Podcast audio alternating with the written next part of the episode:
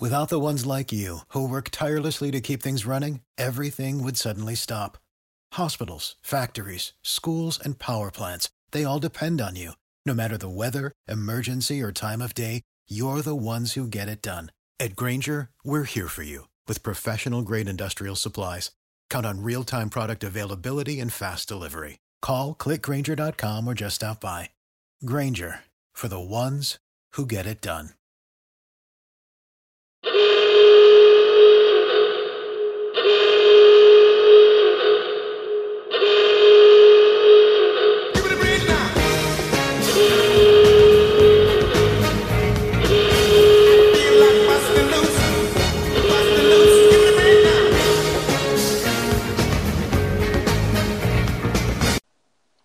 Hey, everybody. Thanks for joining us for another episode of Half Street High Heat. We always appreciate it.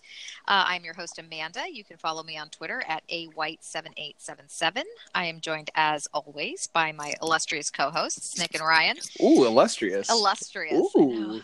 Triple word score. You can find them on Twitter at DC Nat and you can find the show at Half Street High Heat. We are doing this podcast for one of the top sports websites in the district, dmvsportsnetwork.com. You can follow them on Twitter, I think, and Instagram as well at dmv underscore sn. Um, there's always going to be great daily content at the website on all the different DC sports as well as local college sports. So after you listen to the podcast, please be sure to check them out. And always, we appreciate subscriptions, reviews, any kind of interaction with you guys is always fun. You can find the pod on all platforms: Apple Podcasts, Google Play, SoundCloud, etc. So let's get into it, guys. How you doing? No, I'm doing well. It was a great weekend uh, with things not nationals Yes. related. If you were, if, we, if this were a Caps podcast, it would be Yeah, such yeah. happier podcast. Ryan and I were at both Caps games, so that's our saving grace. Yes. You're welcome, ev- uh, everyone. They won because of I I was uh, waiting in line for the bathroom when they scored the OT winner, so you're welcome. so you realize that means you have to be in line for the bathroom yep. all the time now. You can't leave. Listen, I love my team, so I will do anything to win, unlike a certain ownership on a certain Washington, D.C. Yeah. Would you do anything team? though if it cost you a hundred million The dollars? Wizards. I mean, hey, if I had a billion dollars, yeah. Probably so. Yeah, my husband was at the game last night with my 15 year old, so they had a blast. It was a fun game. Yes, and I have tickets for the Saturday game, should it get that far, which would be game five. It won't. Okay. Caps in three. Caps in three. You heard it here first, folks. All right, so let's start out the show with the recap for the week. Ryan, you want to? Yes. So we hear all the time about how the NL East is going to be a hard fought battle, but nobody's talking about the most important team in the division, the Miami Marlins. the team that can beat up on them the most this year will win the division, and that's a fact. The Marlins are already eliminated from playoff contention, sitting at four and twelve in last place in the division, where they will be for the rest of the season. In fourth place, we have the seven and seven Washington Nationals. Hey, Trevor Rosenthal finally got an out, answering the age-old question: How long would it take for an average Joe to record an out as a professional pace, uh, pitcher? Two weeks. Um, the $500 million rotation's doing its job for the most part, but everything goes to hell when the bullpen comes in as they give up nine runs in three games. The fifth oldest team in baseball is off to a slow start again. In third place are the eight and six Braves. Braves continue to sign their young core to extremely team friendly contracts. What are you doing, Ozzy Albies? Now, all they need is consistent play from everyone else on the roster who isn't named Ronald Acuna, and he might be a legitimate threat in the uh, division. Uh, in second place, we have the nine and five Phillies. Phillies' plan of outslugging everyone came to a, a small halt as Aaron Nola is off to a terrible start. Their bullpen blew it against the Nationals. Prize starter Nick Pivetta is off to a mm-hmm. steamy 9.56 Prize ERA. starter. It's steaming for sure. Prize starter. And then after after the Marlins scored one run in three games against the lowly Cincinnati Reds, Zach Eflin gives up six runs to the Marlins. Shout out to you guys, Phillies pitching, for being god awful. And then in first place, somehow, are the nine to five Mets, powered behind the goat Pete Alonso. Uh, the Mets are enjoying the good life. You know, they're in first place, but their season will come to uh, crumble a lot quicker than Trevor Rosenthal can walk a guy. So that'll be pretty fun. All right. And then we look around the rest of baseball. Two weeks in the book, Chris Davis finally gets a hit. Uh, last time he got a hit, was Gone with the Wind was the number one movie in America, and The Star Spangled Banner was atop the Billboard charts. Mariners are off to the best start in franchise history. The Rays are 12 and 4 in first place in the very weak AL East. Yes, I said that. Showing the Nationals what you could be if you actually have a good bullpen. Jose Altuve hits five home runs in five games, which is incredibly impressive when you consider the fact that he's 5 5. Padres are off to their best start in about 6,000 days, and Cody Bellinger is going to break his back because he's carrying the Dodgers to a 9 and 8 record. And that's everything that's going on. You're welcome. My God. right, that was a whirlwind tour of And- Major League Baseball. and we get this guy for free, yo. For free. For free. Yes, indeed. So, of all of those stories, the one that actually interested me the most was Ozzy Albies, which was crazy. the the Yeah. contract he signed, Um, I, I just, I don't even know what his agent is doing. I mean, he he was an All Star last year. He's gonna make five million a year through the first four years of free agent, and like second base is like the lowest paid position on the diamond. Like the average, I think, is like a little over eleven million. But like he could have gotten more, and I understand like he came from a very poor family. When he signed for fifty thousand dollars, he thought that was life changing money. So he probably like cried when they offered him five million dollars a year. But dude, get a new agent. seriously, his Honestly. agent did, did him dirty. That is not cool. Yeah. Well, I mean, happy for him. I'm sure, you know, it's a, obviously, it is a life changing amount of money and it's great. It's just he undersold himself for sure. But I mean, good on a baseball team for extending a valuable guy. I mean, Yeah. who Can you would do that? ever- I didn't know you could who do would that. ever think of doing such a thing? Yeah, I mean, I mean, in the Lerner's defense, the Nats don't have anyone in a contract year right now, so yeah. Yeah, I, They're can't, I doing can't okay. think of anybody. Yeah. Yeah, they, they didn't lose anyone notice notable like this offseason. So well, the Phillies series is the next thing I want to talk about, and seeing them get beat up on by the Marlins was pretty fun. Nick, what did you think about the uh, the Phillies overall? uh, it just goes to Ryan mentioned it briefly how the Phillies plan to outslug everyone isn't like a viable option. Uh, just like the Mets, uh, and even you can throw the Nats in there. The the plan in the past like few years to outpitch everyone with a dominant starting rotation isn't a viable option throughout 162 and then playoffs. You got to have a well-rounded team. Obviously, if your lineup gets hot or uh, a starting pitcher or two get hot, especially down the stretch, like it, that can carry you, and it can certainly carry you through a rough stretch when one side is performing and the other isn't. But it it's just not a viable solution. And you see with the Phillies, Aaron Nola is struggling right now, and he finished third in Cy Young voting. So that's definitely not what they expected by any means. But when they have a average to below average bullpen, they had an average rotation to start, and now their top five pitcher in the NL isn't performing. Then you kind of rely on the lineup, and now the lineup's not performing. So it's like they're they're trying to figure it out. And Yeah, and it is, of course, the yeah. caveats. It's early yet, and you know their lineup has been has been good at times. But if their lineup struggles at all, they just I, I don't think they've got a good shot. yeah, Dunsky's. they really The- they really don't. Their bullpen, I think, might be as bad or worse as the Nationals. Uh, I, when you have when Well, the numbers well, say yeah when you have. Trevor Rosenthal on your bullpen, it's just like it's a trump card for worst bullpen. Yeah. um, but no, this is the- what winning looks like. yeah the, yeah the big thing is like when the phillies hit the stretch which this won't be the only time they do the nats and i mean for a baseball perspective the nl east need to take advantage of this because it won't be frequent that the phillies hit this kind of stretch because it is still a very good lineup and they can turn it around at any time and like manager Gabe Kapler said like they can hit a three run home run at any time so, I mean, they will figure it out. This won't be an extended thing. So, a day like today, when you can steal a game in the division, the Nats need to do it. So, But then you can kind of look at the Red Sox. Like the Red Sox lineup is their offense this like year is like the second best in the AL, but their starting rotation is 11 ERA and they're six and 10. So your lineup can get us anything, but if you don't have pitching, right. Yeah, that's my point the exactly. point? And, If- like- if, it doesn't matter how, I mean, if your bull, if your lineup can put up ten runs, that's one thing. But if you're going to have a, a good lineup that's going to put up four to six runs. If you've got a bullpen that's going to give up four to five, you know, if you're not going to win a lot of games. And the Phillies bullpen, I know the numbers wise, they're not as bad as the Nats, but having They're seen bad. them in two, having seen them in two series, they're bad.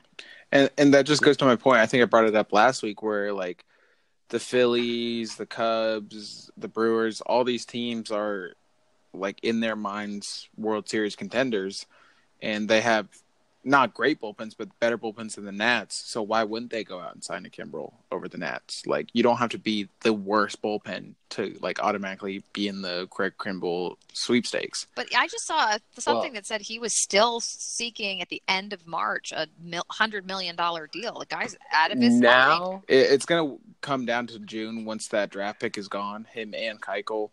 Now that uh we're almost to May, um, it, it's gonna the teams are just gonna wait till after the draft when uh, the draft pick's not a, attached to those guys to sign them. I guess so, but I cannot imagine making a decision about whether or not you want Craig Kimbrel in your bullpen based on a, a stinking draft pick. Like that is bizarre to me. Well, Yeah. I mean, oh, and the system's broken. We know this. Yeah, I guess So- so. the thing is, you will lose a uh, draft pick after the fourth round. yeah, Like, what, who what are you gonna what are you gonna get in the fifth round? Oh yeah, the I'm not defending And then- the teams by any means. Yeah, no, I know. Um, but then the report came out that Craig Kimbrel wants something in the lines of like the two year deal that Wade Davis or Zach Britton got. Give them that in a yeah, freaking that's an heartbeat. easy deal. Um, yeah, and honestly, with a, with a drafter like Rizzo, honestly, losing a draft pick is probably a good thing. Yikes. Shots. shots but fired. the highlight, a little off topic, but the highlight of the Phillies Nats series was 15 runs, no home runs. Yeah, Like that 17. yeah, hits. that was that was you know it's good to know. Like, there's been a lot of times through the years where the Nats have really relied on the long ball. It's And- basically been ever since they've been a contender, honestly. Yeah, yeah. agreed. If they can start manufacturing some runs now, it's it always cracks me up when they you know say, oh, we're going to focus on the little things, and their fundamentals have been just god awful so far.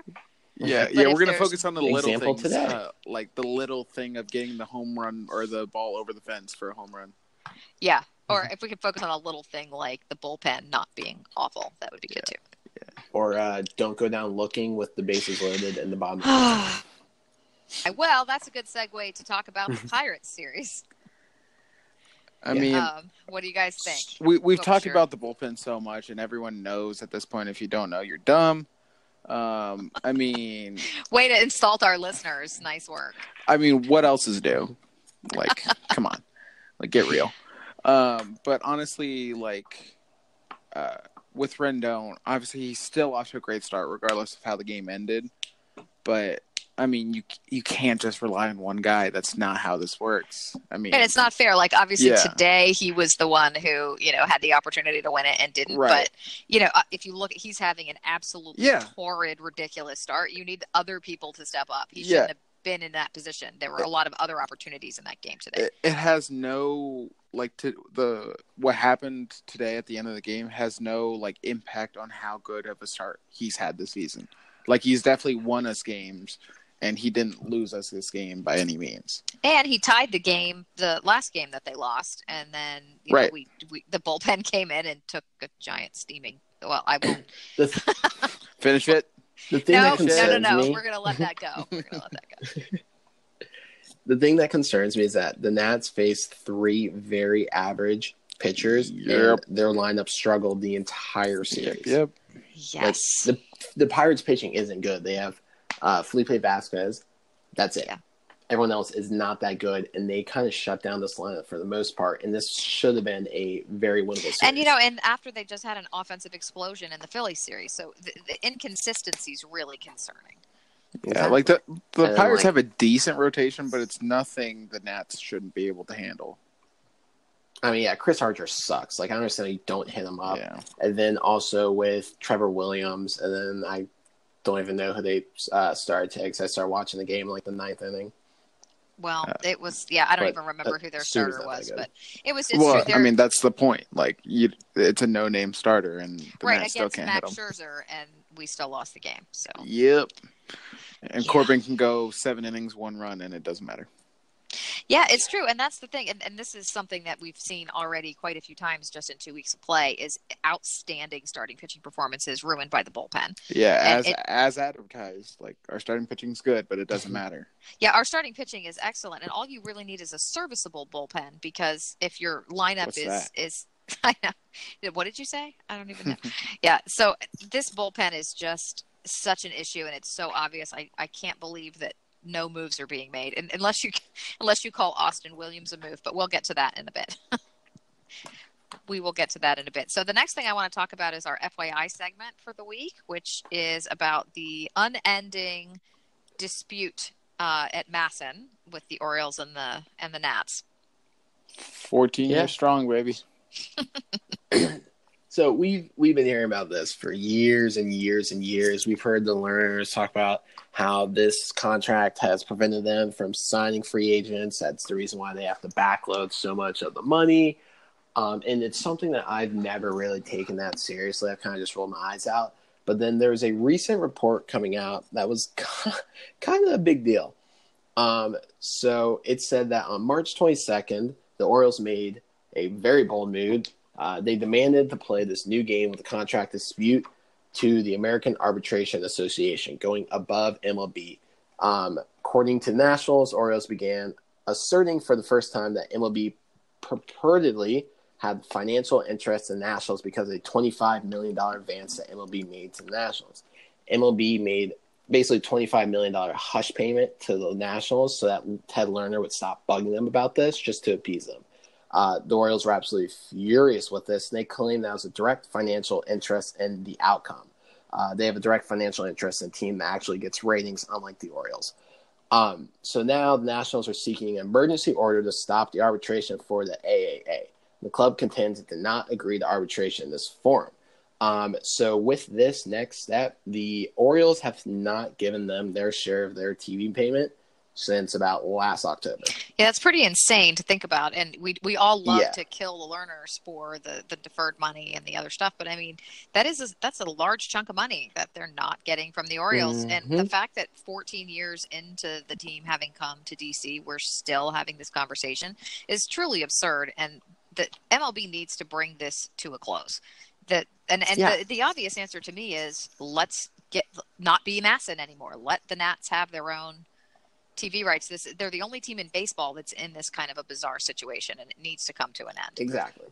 And like when the Nats came to DC at the time, they forced them into this contract because it made sense. They're a new team in the market. They're close to the Orioles. They don't really know how they're going to do, but MASN needs to fold. The Nats need to leave and go to NBC Sports Washington mm-hmm. just because that's kind of like the DC thing. Right, here. all the other teams that are there. they They, can- cover the Nats already. It's a natural transition. Ex- exactly. Yeah, and then that also goes with the flagship station that covers them as well because they're they're broadcasting NBC Sports, um, and then go from there, and then that way they can actually get payments in, and then they can get a huge chunk of income because not getting those payments is honestly like that's a really big deal. For reference, the Cubs have two uh, television contract deals, and they get about hundred million dollars a year. Yeah. Obviously, the Nats don't draw like the Cubs do, but still. Well, it's a much smaller market, of course, but it is it is Yeah. incredibly unfair the situation that the Nats put in here. And while the Lerners, you know, can swim in their piles of money like Scrooge McDuck, it's still a lot of money, and they're owed it, and they deserve it. And the team is far more successful than the Orioles, and the fact that we're all held hostage. You know, especially if the Lerners truly are making their some of their free agent decisions based on this, to Angelos and this insanity that's been going on for 14 years is stupid, and MLB needs to fix it. Yeah, I mean, because a judge denied the Nats' attempt to block this, so now it's going to go to the independent arbitrator. Which I don't know if you're baseball how you can allow that because they're basically saying, "F you, we don't like how you're doing Right. this. We're going to take this." And now you're own setting a terrible precedent. If, if MLB, this precedent is awful, you don't want the teams to be able to go around you. So they need to figure this out and get it fixed. Yeah, and as much as I love bashing on the Lerners anytime I get, it's kind of my thing. I've gotten pretty good at it. kind of your thing. Yeah. I've gotten pretty good at it. I, I pride my myself in, in doing it.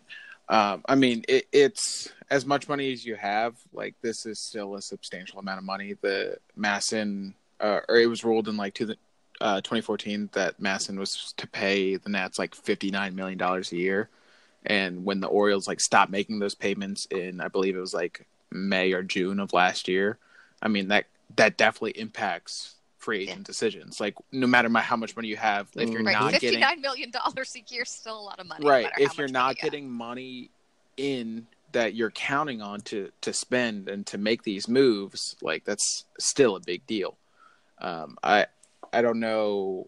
I mean i'm sure the the Lerners have enough money that they still could have made substantial moves. And i mean they did to their credit still make moves this offseason like a corbin and, and whatnot. Um, but i mean this is a huge deal and it's been going on pretty much ever since the nats became a team. And the original MASN deal was the like after five or six years, the Nats were supposed to separate, Mhm. and then that and never it's been happened. fourteen years. Yeah, that never happened, and now we're still here, and it's still going through independent arbitrators and court systems and whatnot. So, I mean, this is a huge deal. It, it's outside of baseball in a sense, but it still impacts the game, which Yeah. really st- really stinks. I mean, So the There's no way upshot around of this Yeah, whole 'cause, like- conversation is that Angelos is the devil, and yep. we're gonna just leave that. Yeah, because the contract originally said that the Orioles would begin having 90% of the network, and the national stake would increase 1% each year until 2032 when it reached 33%. And then beginning in 2012, the Nats were supposed to start getting 40 million a season. They were trying to get 60 million a season because that's how much they're actually getting from the revenue.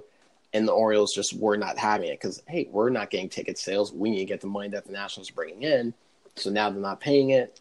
Nats have to raise their ticket prices, food Yeah. prices, Right. But imagine stuff, thinking help you're find a way entitled to the of money it. the Nats are bringing in. I don't understand it, and I don't understand why Exactly. the contract was ever set up that way in the first place. Yep. Yeah. Yeah. And especially since the Nats don't have anyone that owns the stadium name rights, which would also bring in a lot of money. I wonder if the reason they haven't done like- it is because they're waiting for the MASN thing to be resolved. Yeah, I- I'm sure uh, anyone because I know Under Armour was like in talks to get the Nets uh, stadium naming rights, Yeah. and obviously it never came to fruition. But I, I think for Under Armour, or any team interested in having the naming rights, obviously the MASN deal and any sort of TV contract is a huge part because obviously you get 162 games with your name on the stadium on prime time. Right. So it, it, it's a huge trickle down effect from this uh, this deal. But honestly, I can kind of see the Orioles side to this because if I paid uh, 161 mo- million dollars to Chris Davis, I'd want to like save every penny I could too. So Yeah, you know, that's the best argument I've heard in the defense. Maybe the Yeah. only one. I mean, I I should be their lawyer. Hit me Yeah. up. Yeah. Well, you should, yeah, or maybe the Nats lawyer because whoever that is obviously hasn't gotten this resolved yet. So there you go. Oh, I'm 100 percent screwing over the school? Lerners. All right. Well, the next thing I want to talk about is some personnel stuff. But before we do that, I just want to remind everybody listening that we are doing this for the DMV Sports Network, which has a bunch of different podcasts for you to check out. Uh, nine currently about all the local teams. All the podcasts, All, All the them. we have all the podcasts as every well. single one. Yes. So Redskins, Caps, Wizards, Nats, obviously you're listening to now. Um, two shows that cover all the different DC sports. Uh, about it's about time DC and Dom and Thunder, and there's also a um, Twitter one where it's the DMV dispute that you can listen to live. So check those out, please. They're all available wherever you get your podcasts. Okay, so let's talk next about some personnel stuff that's going on. The first thing is they called up Austin Williams a couple days ago. Personnel thing. Just like Yes. thing. Well, the other thing I want to talk about is Trey, and he's a person. so is he? I mean, my my people don't. My people know how to bunt. oh my goodness, calling out Turner. Triggered. Let's before we talk about Trey, let's talk about Williams. So Justin Miller, who has been just atrocious, um, went on the, the the DL. I refuse to call it the IL. Um, after I think it was a three run homer he gave up a few days ago. Yeah, he hurt his back looking at it. Yeah, yeah. I think this is one of those. I suck right now. So I'm gonna go on the DL for a while. Might be Like- doing us a favor. Mm. Yeah. So they called up Austin Williams, um, who was at Fresno. Oh, lifesaver. Yeah. Well, I mean, if you look at his stats so far, in let's see, at the at Fresno so far, he's got a 15.43 ERA.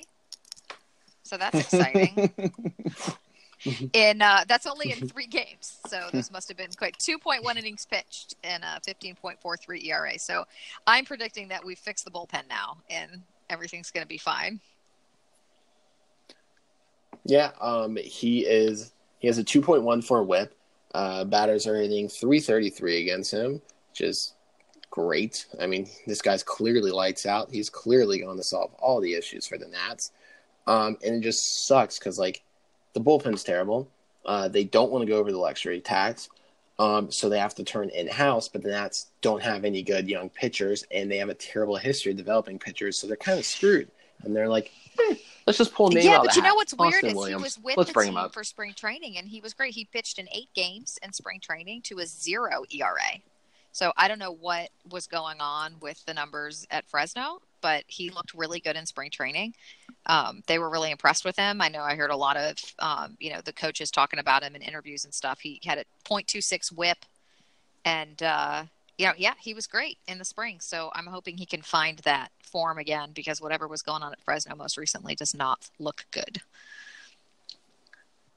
Yeah, and then over his uh, four-year minor league career, he has a career four at four ERA with a 1.33 WHIP. So he's kind of if that was an MLB, he'd be right around league average.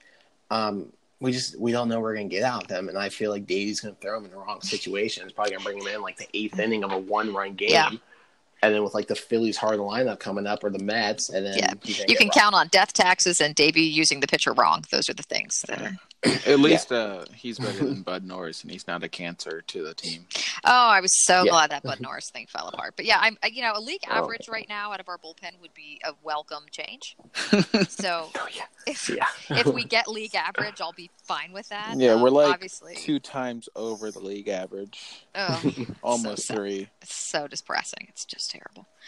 So we'll see. I guess um, I think he just joined the team yesterday, so there's not really much to report yet. Um, I mean, I'm sure by the time we record next week, he'll have been, you know, if he's if he can throw strikes, he'll probably have been used three or four times between now and then. So Yeah, if if he has a good outing in his first appearance, he'll be done. Right, he's going to pitch every day. every single game.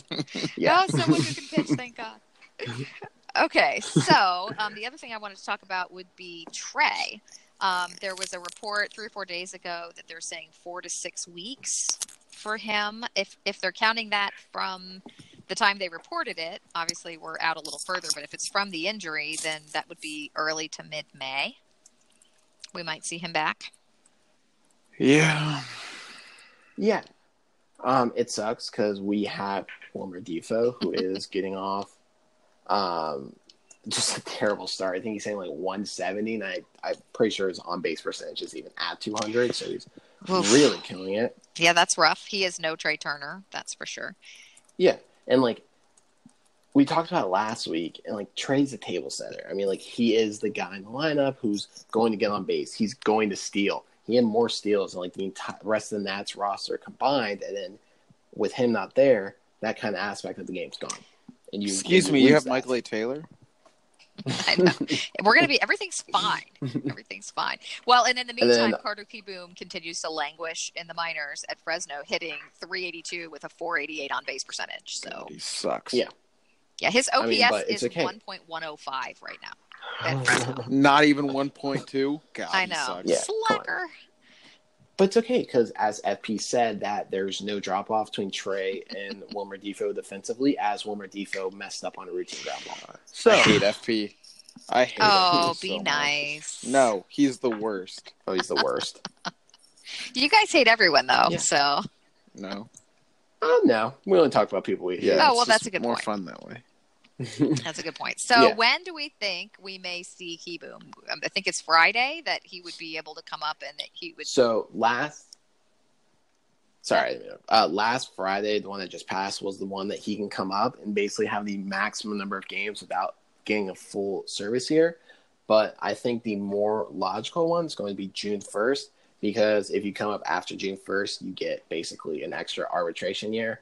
Um, that's what they did with Juan Soto, and that's what a lot of teams do, just so that it doesn't really count. So by the time the next season ends, it'll technically be first year done. So I think that's we're going to see him, but sh- things will have to be terrible for him to come up. Yeah, that's what I was going to say. I think if they keep if they keep losing, if they're treading water and they're around 500 or they're staying in the pack in the NL East, I think they'll probably wait till June. If if mm-hmm. things are going really poorly, I think they're going to want to pull them up because a lot of people's jobs are going to be on the line if things go really badly. So yeah, I think we could see if we see him sooner, it means the Nats are not doing well.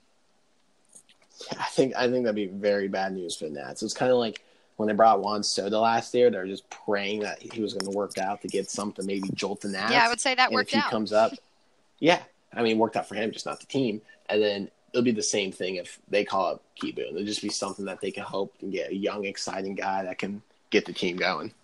Yeah, I mean, the big thing for right now, I think you have to get Howie Kendrick more playing time.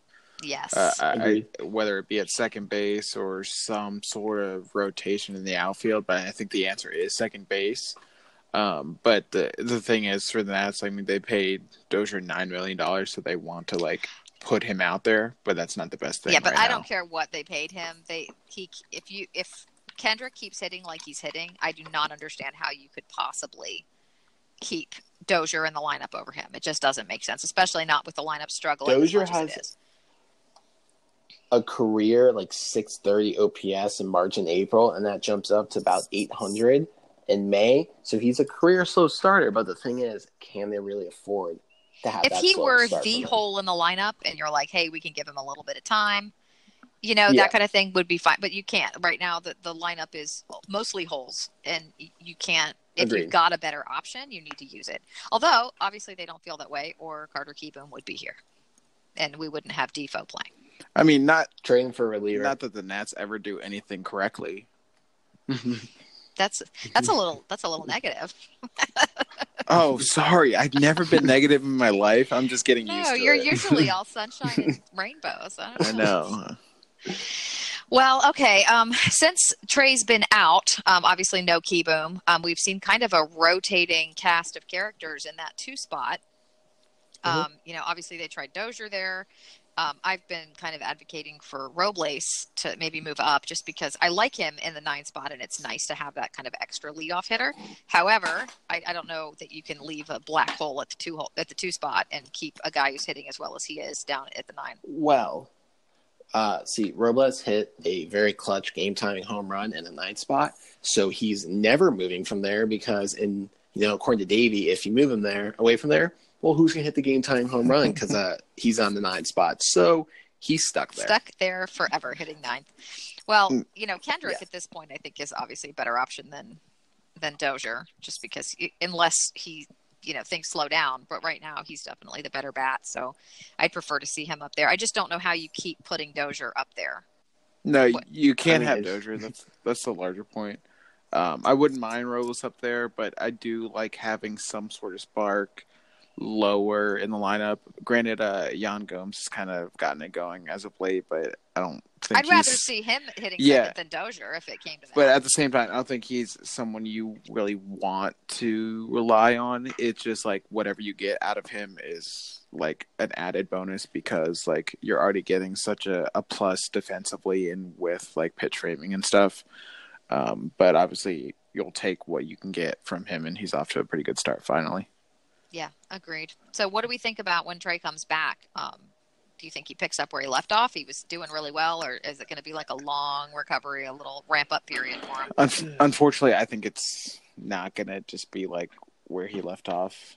Um, that yeah, that's just I mean, what we've gotten uh, historically with him. When he comes back, he kind of takes some time to get back where he like normally is or normally can be um, he's he's going to need some time, and that's just how it is. Like especially with the finger, you're going to swing the bat, you're going to have to catch and field. Especially when you're throwing. Yeah, like it, it's just going to take some time. Uh, I, I, don't. I'm not saying it's like career changing or anything, but it, it's going to take. I think time. it's season changing though. I, I oh, actually oh, sure. that night when he got hurt, mm-hmm. I said Mm-hmm. the Nats season just got a whole hell of a lot worse right there. Yeah, yeah, yeah. It sucks. So, uh, Trey, can you hurry up? Um, it's just a broken finger. Uh, power. Yeah, stop being a baby. Yeah, come on. you have nine more. yeah, throw, throw with your other two fingers on your hand. Okay, so let's talk about let's do our next segment. This one we're calling our mulligan segment. So a few weeks ago we made our bold and inspired uh, season predictions. And uh, I think each of us deserves a mulligan for one prediction. Um, I'm obviously going to take, speaking of Trey Turner, who I picked to be the uh, NL MVP, given the injury and the length of time he's going to miss. I uh, I'm taking my mulligan on that one, and I'm switching it because I'm a homer. I'm staying with the Nats to Anthony Rendon. Oh my god! I was gonna say you should. You, Oh, that's yeah, yeah. I was gonna say you, you should double down and just like pick Trey even harder. even harder. no, I'm gonna go. Actually, though, truly, you know, joking aside, Rendon is off to an unbelievable start. If he can have this kind of year, you know, if he can maintain even not at this level, but even close to this level. Yeah, but Yeah, if he Can that be your pick after he's off to a hot start? with, with the 1300 OPS? I think he's a good shot at winning MVP. Yeah, that's my that's my bold take. Hot take. Hot take right here. yeah, he needs to like calm down though because every time he does better, Scott Boras Money. gets a bigger and bigger. Yeah, he does not face. need to calm down. He needs to keep doing exactly what he's doing. I mean, Well, you won't be saying that when he's on the new team next I year, will 'cause the still, if he can offer. still have an MVP year here, I'll take it. But I don't honestly think it matters whether he has an MVP here or not, year here or not. That the Lerners are going to make an incredibly low offer, and I'm I'm not expecting that he's going to be here next year. I'm sad as hell. wow. I don't think he's going to be here. Damn, I didn't even have to prompt you for that. No, Uh, I think the Lerners are going to let him walk. Wow, I was just well, you kind of stole my thunder. Now I don't know what to say. I was I was trying to like pry that out of you to like admit it, but you, you actually mm-hmm. you actually got that on your own. Yeah. Well, I'm everybody be proud of me. I'm bowing. That you guys can't see me because this is a podcast, but Guys, you you're seeing a transformation. She's transforming to Homer from Homer to realist. No, no, no, no. I'm still a homer. Don't get me wrong. no, no. I will always be a homer for the DC teams. So, Ryan, what's your mulligan? Yeah. So if you told me after the first week that the Cubs will have a team OPS of twelve fifty, um, that they would be you know below five hundred, I wouldn't believe you. Uh, I picked the Cubs in the World Series. Yes, you Third did. Most runs scored. Third most runs scored in the National League. Uh, no idea what's going on with them. They even have a positive run differential, but they suck. They're five and nine. You guys let me down. I am disappointing you. This is why no one loves the lovable losers. So I'm taking that back, and I am saying, based off the first two weeks, that mm, I don't want the Padres. Um, let's see. I'll say the Brewers go to the World Series. Send it. You heard it here first. Well, second. Well, Yeah, two- I was going to say, um, excuse me. I believe Heard someone here else may have said that before. well. Oh crap! Wait, did I'm- you really? I mean, it it is a mulligan, so like technically it is your like first try. Hold on, hold on. Well, she said, let me change it. Uh, let's go bold. Padres, baby. Wait, wait, wait, wait. Padres. You say Man. the Padres make the World Series? Send it. Bold takes Wow. here only, baby. That's how we do things. Boldly wrong. I was, That is not I, I was literally about to come to your defense, like halfway through that segment where we picked our playoff, like, or we did our playoff predictions. You said, "I messed up. I want to start over." So, like, I knew you didn't really want the Cubs in the World Series to begin with, but It just happened. I don't know how it did. you just got caught up at the moment. It was playoff predictions. It yes. happened. It's, uh, yeah, we get carried Right. away. Yeah. Speaking. So, Being boring with the you know the typical picks isn't fun. Padres eleven and six. I see it happening. all Yeah, right. Speaking of uh, playoff predictions gone wrong, I had the Nats and the Brewers in the play-in game with the Nats winning. I no longer think that's the case. Uh, not because of anything the Nats are doing. I still think they can get to the play-in game without getting much further. But I think the Brewers are for real. Um, I still like my Cardinals prediction uh, to win the division because I think over 162 they're a better built team. But I think the Brewers are for real and they're going to win that play-in game and then ultimately make it to the World Series. oh, I don't think they're going to have to play the play-in game. Well, nobody asked you. Well, Wow. okay. the Padres have the best record in the National League, so Ryan, that nobody is on there. the Padres. Yeah. Uh, Manny Wow. Machado, suck. Ryan is That's going not how all I meant. in you the Padres. Oh. All right. To those of you listening, if you're still with us, thank you. listen, listen, Tiger won the Masters today. It's Yes. everything's excused. Chris Davis got Chris Davis got a hit. He's got three hits. Um, Didn't he? He went three for. I think he's go three for five with Yeah. four RBIs, and that's how you break out of a and now he is 0 for his last five. So that's The- my favorite stat from after that game was that Chris Davis was batting 600 in his last five at bats. That's spectacular. oh, okay. Well, let's get to everyone's favorite, or at least my favorite part of the week, which is our Twitter questions. Twitter questions. Yes, so we got quite a few. Um, first one is from at Big One United. He says the first few weeks have exposed our poor roster construction. What do you think is the way forward? How do Rizzo and the Lerners get this team to compete this year and in the future? Um, so that's a tough question. Um, I don't really know what they can do going this year if their stance is to not go over the threshold because they have about I think like eight million to play with, and there's not a lot you can do to fix a team. And we also consider the fact that last year they were the oldest team in baseball. Now they're the fifth oldest team in baseball. Thank you, So Soto there's gonna and Robles. there's gonna be some drastic things that have to happen for them to make things look good in the future, and I don't know if they will. Yeah, and like if you look at a typical rebuild, uh, and as much as I joke uh, that the Nats are rebuilding, like I don't think that's going to be a thing. Um, but if you look at a typical rebuild, it's like you kind of just sell everything, you suck for a few years, wait for some prospects to pan out, and then when you have a good young core, then you go out and sign the big free agent. Obviously, we have big free agent signings on our team, uh, Max Scherzer, Patrick Corbin, etc. Um, even you can throw Stephen Strasburg in there with how much we invest in our big three in the rotation. And if you look at our young core, I mean, Robles and Soto are already in the majors in our starting lineup, and really it's just Kieboom after them with no one after Kieboom. So it's not like you can suck for a few years and like wait for those guys to hit the majors. They're already here. So, like Ryan said, if this is already their stance where they have these young guys of the future or of their future here now and they're not like going all in i don't know like are they just going to settle for like a, a ceiling of a first round exit? Because i mean that's what they're doing. So I, I i don't know. I mean there is a way forward but with that current stance you're not yeah, getting it's anywhere. a it's a tough question because to me, you know, I love that we have. I think we have the best starting pitching possibly in all of baseball. It's Probably. it, you know, i mean you, arguably you can't yeah argue with the, the the top three. And you know, Hellickson had a hell of an outing.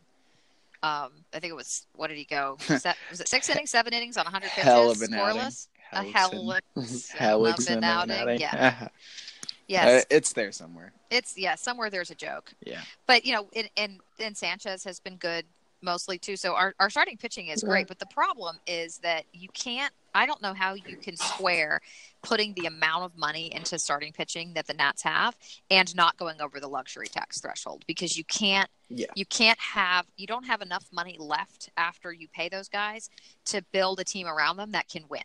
So if you're going to invest the kind of money they have in starting pitching and that's done. I mean those those contracts are signed, they're long term, nothing's going to change with that. Then you have to either accept mediocrity because you're not going to have a good bullpen or you're going to have to go over the tax threshold. I mean, I don't know how you can win without going over. And since they don't seem willing to do that, I it makes my hopes for the year a lot less and even for future years. Yeah, and I mean, the big thing for me is like if they don't want to spend any more than I don't know what they're at, like what the number they're at right now is. I think it's like 198 if I'm not mistaken. If they don't want to go over that, that's fine, but like at least reallocate the money. Like next year, I mean, you have 36 million dollars freed up between Zimmerman and Rendon. Why not put like 22 towards Rendon? and then you still have money to play with to like fill bullpen and maybe first base. Like you still have options, but they're kind of just like doing not the minimum because obviously this offseason, as we all agreed, was a good offseason, but you can't just do like band-aids like at certain positions and then not fix other key areas. Or like the bullpen. And and obviously they thought going in that they were gonna they took some flyers on some guys and they thought, you know, Dozier's gonna have a bounce back year, which doesn't appear to be the case so far. But sometimes things don't work out the way you thought. And if you're inflexible about spending to fix the problems that you have, then you're not gonna win. Right. And I get that it would be great if they could have built a team they thought they built, which was one that could win and stay under the, the luxury tax threshold. But they don't have that.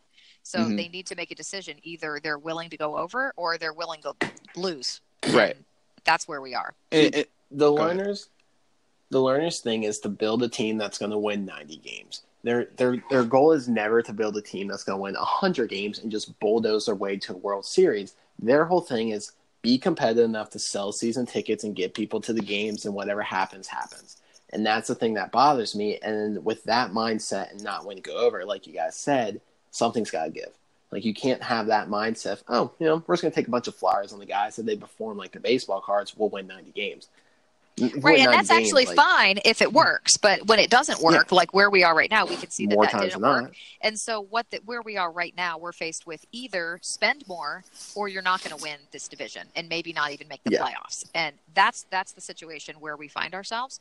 And since they appear unwilling to to ov- to spend anymore, then I think the writing's on the wall. Unless you know things change drastically, and things can. It's a very long season, but I, I think they're going to be scrapping their way into the playoffs if nothing changes with this bullpen. If major I things agree, don't and- change with this bullpen. Yeah, and both of you said that word flyers. Like as we see in Philadelphia, if your team is full of flyers, you're not very good. Shots fired. Felt good. Mm-hmm. Nice, Like- nice. That was a hockey joke. Yeah, I know. Look Thank at you. this. Thank no, you. but, Thank but Badums.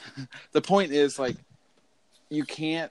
The flyers are are flyers for a reason. They're not like always going to pan out. Like you take a flyer on a guy because it's a high reward potentially, but it's not like expected. So I mean, when you have a bullpen of essentially all flyers except Doolittle, I mean, you can't be shocked and utterly surprised when it doesn't pan out. Right, and flyers should be team friendly. They should be like if it works out great, if it doesn't, no big deal. But you're Right. talking about seven million on Rosenthal and nine million on Dozier and those kinds of things. like those aren't really flyers. I mean, you paid a ton of money. I mean, you're up against the tax threshold. That's sixteen million dollars on guys who right now aren't working out. Yep. Mm-hmm. Yeah. Yeah, so I mean, and I, sorry, my last point. I brought up the age. Like they're the fifth oldest team in baseball with no farm system, and all the other teams in division, minus the Mets, are really young and have deep farm It, systems. it genuinely seems ever since 2012 we've been like a top five oldest team in baseball. Like I don't understand Yeah. how that that number doesn't come down like every year. and like Worth was it's like because people get older every year. That's what happens. What? no, but I mean, Yeah, like, Worth was old and he's No, gone now. no, so you I think just- that would have brought the average age down. yeah, no. Point being, like, once guys like obviously aren't on the team anymore, because obviously as you get older, that means you're one year closer to your dudes. Well, yeah, fair.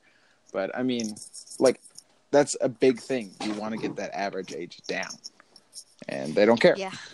Well, this is actually this conversation dovetails nicely into the next Twitter question, which is from uh, our buddy Dom Excited. at Dom and Thunder, which is Was signing Patrick Corbin a mistake?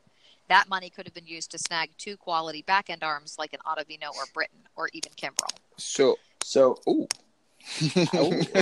at, at the time, this was the right move to make because Max turns 35 this year. You don't know when he's going to hit the wall. Stephen Strasburg has a long injury history and is also over 30. He does. So you kind of needed, you know, Corbin being 29, you kind of needed that other guy who can be there in case the other two either get hurt or hit the setback.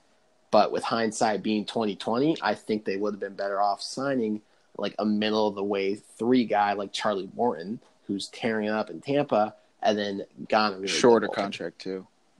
Um, like I can see why you asked this question, uh, but I, I'm still gonna say no because I think I said this before. If it was like obviously we needed a lefty, we didn't have a lefty starter. Um, that's kind of Mhm. like a big thing that most teams try to have is at least one lefty starter in their rotation. And obviously, if you can get a, a top three guy, even better. Uh, we needed that for sure. Um, but like I wouldn't, I didn't want Keuchel, and I wouldn't have been okay giving J.A. Happ the the money that the Yankees gave him. Um, the only guy I would like want to invest in as much, or even as much as the Nats did, was Patrick Corbin. So obviously, I love the move. It, it was very exciting. Um, obviously, it's paying off, which is kind of like a larger point. So it's not like he's sucking and we're like, oh, why did we even pay him? It's more just like Mhm. where would we have spent that money if we didn't sign him? And I don't know if like we would have spent it all that wisely. Um, because well, I mean, and also like who else would be the who would be the fifth starter? Uh, who would be the other starter right now? Ross. Right. I mean, who else would we have if we hadn't signed him? And, and maybe they would have picked up one of the other lefties on the market. But I don't Yeah. think it was a mistake. I loved the move at the time, and he's performed as advertised. He's been Yeah. excellent. Three quality so the mistake to me is not spending on the on the bullpen. It's not that you spent Yeah. on Corbin. A- and that's the point I've been hounding on for weeks now is like you can't make a signing like Corbin and say you're going all in and then when there's an opportunity to go all in you don't. Like that's just not how it works. Like you can't make one move and expect that to fix everything.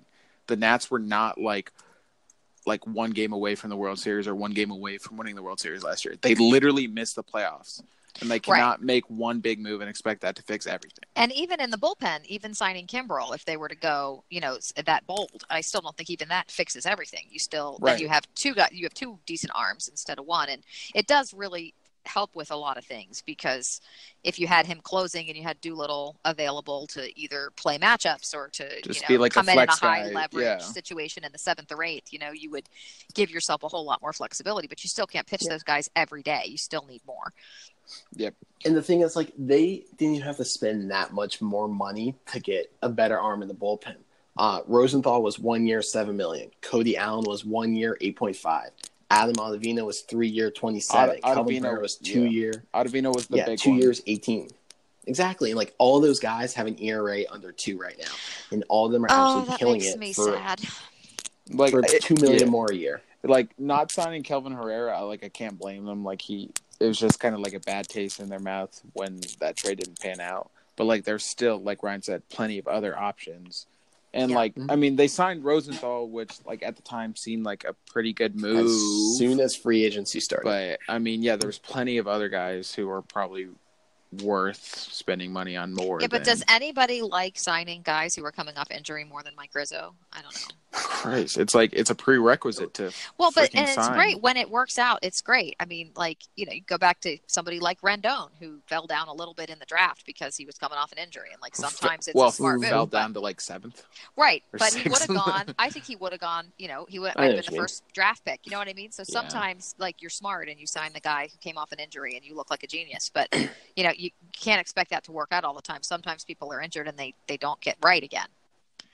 Yeah, I mean, and free agency started at four o'clock. They signed Patrick Corbin at four oh one. So like this was their guy for some odd reason. They thought that he was going to be the dude in the eighth inning. And that by, by You mean- Patrick you mean Corbin, you mean Trevor, Trevor Rosenthal. Rosenthal. Yeah, obviously. All right. So speaking of all this bullpen stuff, um, at one lovely lady C sent us a note. It was actually last week. She made a comment about um, the bullpen situation and asked if is there anyone on the farm who could actually help. And the short answer is no. Um, but the longer answer is there are a few pitchers who are there. Um, I looked up a, a few of them: Wil Crowe, Tanner Rainey, and Kyle McGowin, and none of them really seem like workable options. That's what they are. Wow, that was that's the kind of commentary you Yeah. here for. You're welcome. So looking at Wil Crowe, um, he's right now at AAA with Harrisburg. I mean Double A, sorry, Harrisburg, and uh, he is actually let's see, in two games so far this year, he has a .82 ERA. So so far so good, and they've got pretty high hopes for this kid, but he's not really expected into the majors for another you know year and a half, two years probably. So he's not a very workable option. Um, there's Tanner Rainey who came back to us in the Tanner Roark trade. He's currently sporting a nine ERA after four appearances at Fresno. Better than uh, Trevor Rosenthal. Well, it's hard to argue with that. Mhm.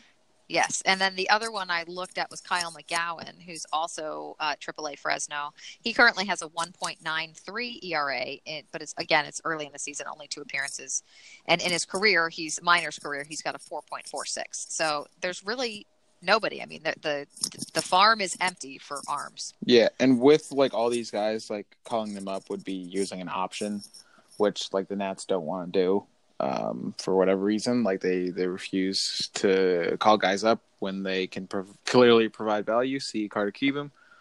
Um, Right. But she, uh, one la- lovely lady, see, also sent a uh, follow up question that came in after we put the show doc together. But I'll acknowledge it here. She asked like why pitchers seem to flourish elsewhere, like once they leave the Nats, like like Treinen, Felipe Vazquez, etc. It's we're just terrible at developing pitching. Like, but the question is why? Why are they so terrible at it? Like, what is is it the, the, the staff that they've got doing It- it? And if not, why yeah. don't? They, if that's the case, why don't they fix it? it's got to be like a systematic thing, like it, it from top to bottom, because obviously, like it's not the major league coaches developing these guys in single A, double A, triple A.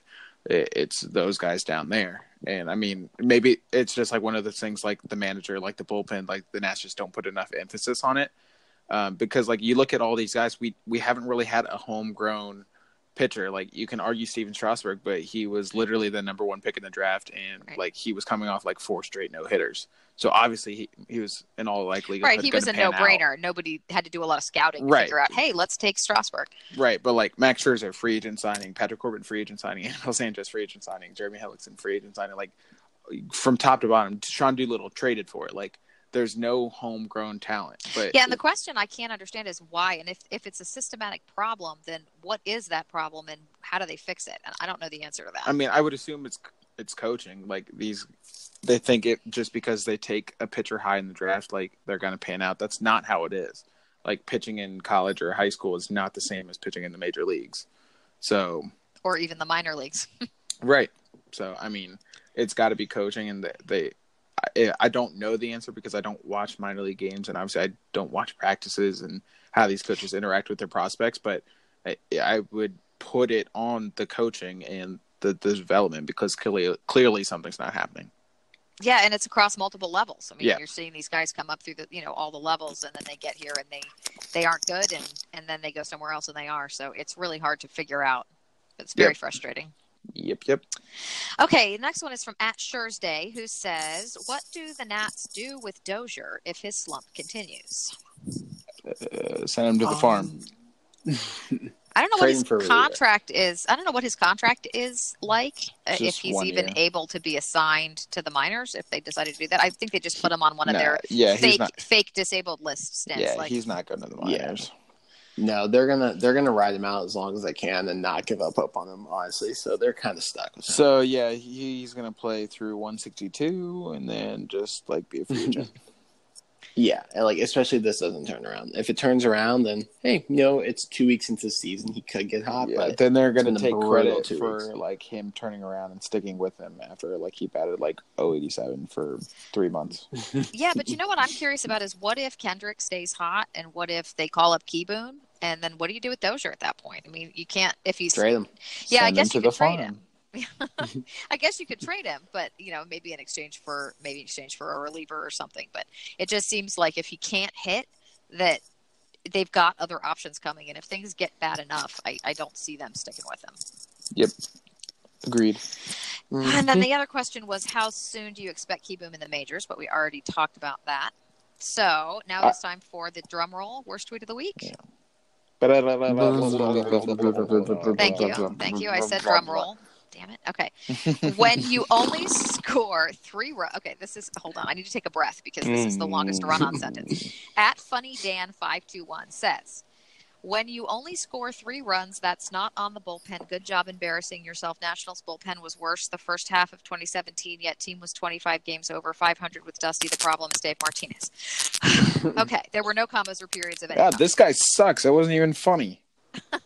So there are some points to be made in there, though, which is the bullpen was terrible the first half of 2017. not as bad as it was. not now, as bad as now, but and Um, they also pitched. Dusty pitched a few guys into the ground, trying to keep the team. 20, Yeah, Dusty also didn't have to go up against any team that uh, had a few like had any type of like thought of being good that season. that's true. The true. division was a dumpster in 2017. Yep. You can't compare them. The uh, the bullpen now is far worse than the bullpen was in 2017.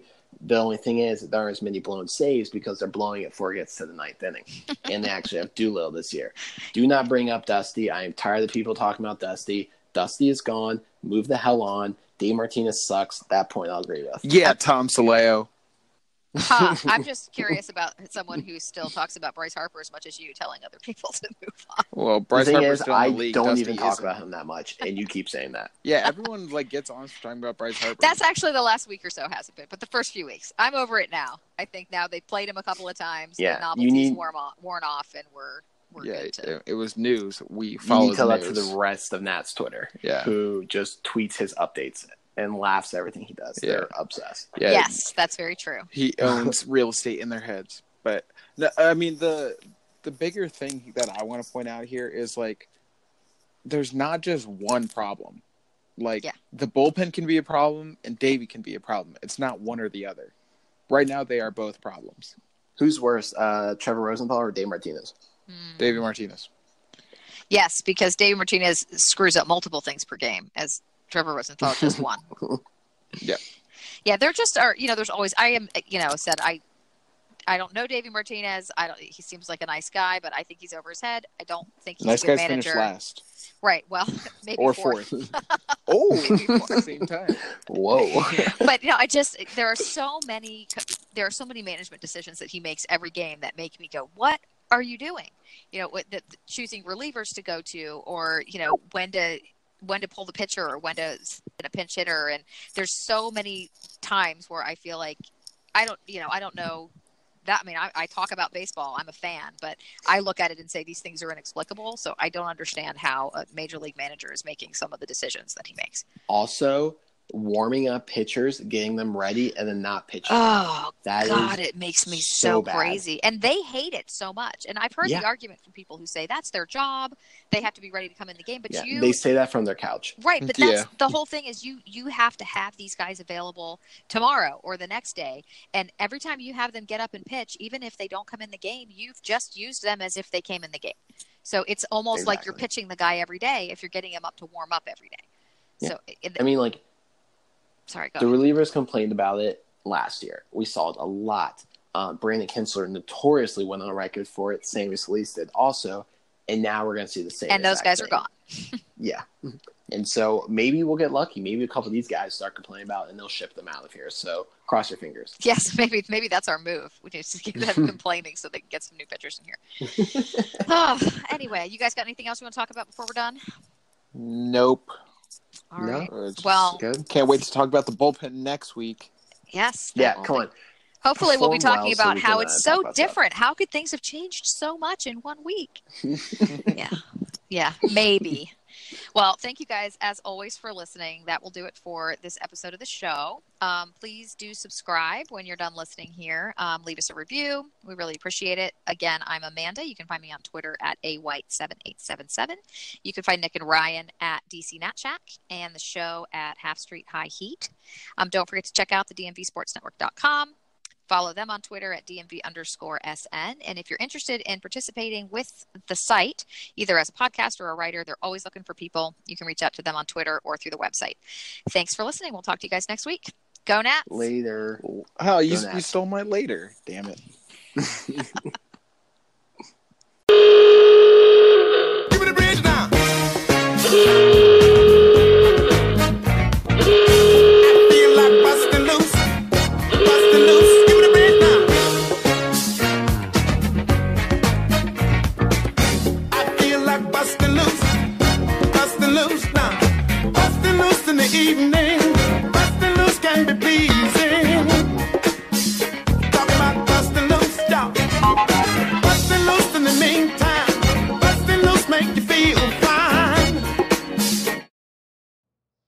how to book flights and hotels. All you're missing is a tool to plan the travel experiences you'll have once you arrive. That's why you need Viator. Book guided tours, activities, excursions, and more in one place to make your trip truly unforgettable. Viator has over 300,000 travel experiences to choose from. Everything from simple tours to extreme adventures and all the niche, interesting stuff in between. So you can plan something that everyone you're traveling with will enjoy. Real traveler reviews give the inside scoop from people who've already been on the experiences you're considering. So you can plan with confidence. Free cancellation helps you plan for the unexpected, and 24 7 customer support means you can travel worry free. Download the Viator app now and use code Viator10 for 10% off your first booking in the app. Find travel experiences for you. Do more with Viator.